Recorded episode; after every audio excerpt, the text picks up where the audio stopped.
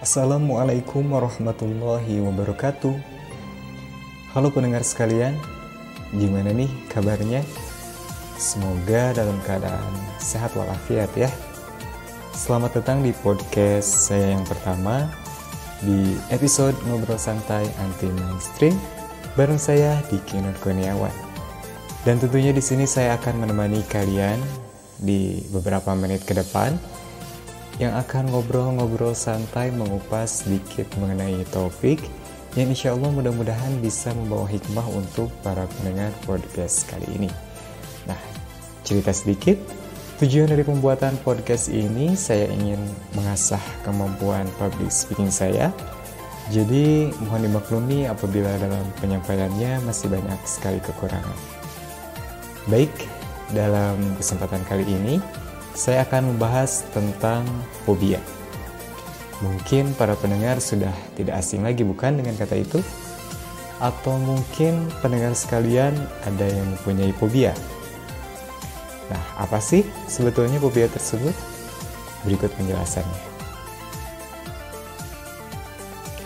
Menurut beberapa referensi yang saya dapatkan, Fobia merupakan kondisi keterbatasan karena dorongan kecemasan dan ketakutan akan sesuatu.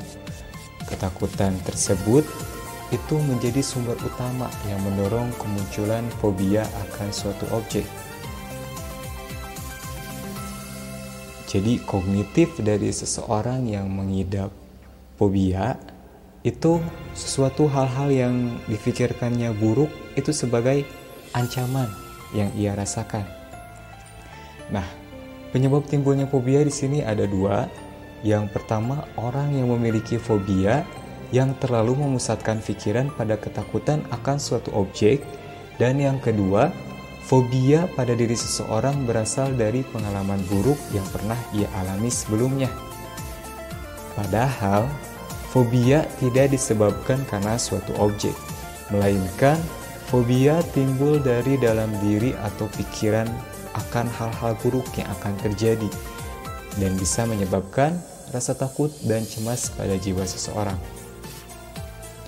Mengambil dari pengalaman saya pribadi, saya sendiri termasuk ke dalam akrophobia. Apa itu akrophobia? Ya, betul. Akrophobia adalah ketakutan terhadap ketinggian. Sebetulnya tidak ada ada sebetulnya tidak ada alasan yang spesifik gitu kenapa saya bisa takut ketinggian. Hanya saja mungkin setelah saya telusuri lebih dalam lagi, dulu ketika saya masih kecil saya pernah memetik pohon.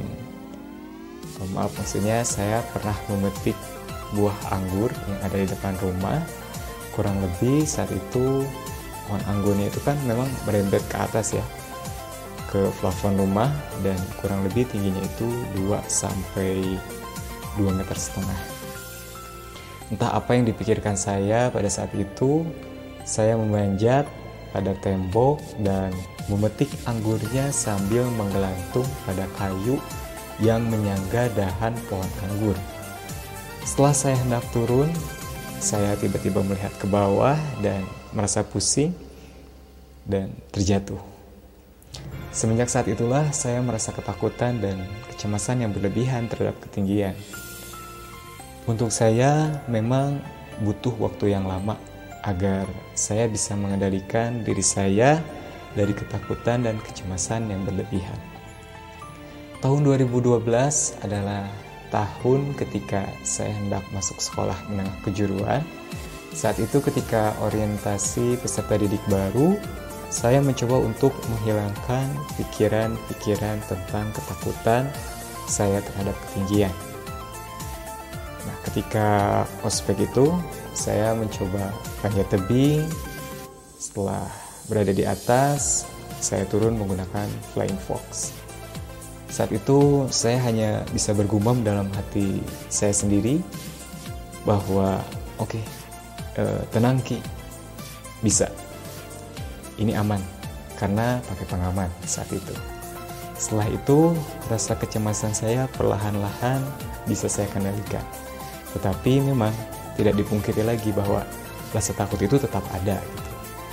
Dan terakhir mungkin baru saja terjadi ketika saya memutuskan untuk mengambil pekerjaan di salah satu pabrik dan saat itu saya disuruh dan saya mencoba untuk membetulkan mesin dryer yang bisa dibilang sangat tinggi ya. Kurang lebih 2 sampai 3 meteran lah. 3 meter 3 meteran. Ternyata rasa takut akan ketinggian itu masih ada. Tetapi kecemasan akan terjatuh bisa saya kendalikan. Kesimpulannya dari jenis fobia yang pernah saya alami atau jenis fobia yang para pendengar sekalian alami ternyata bisa dikendalikan gitu. Ternyata ketakutan dan kecemasan yang berlebihan itu bisa kita kendalikan. Caranya seperti apa? Caranya dengan menenangkan diri serta menghilangkan segala pikiran-pikiran buruk yang belum tentu terjadi.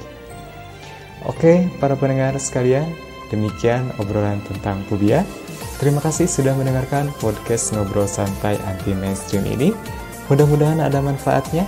Saya Diki Nur mohon pamit. Sampai berjumpa di episode ngobrol berikutnya. Wassalamualaikum warahmatullahi wabarakatuh.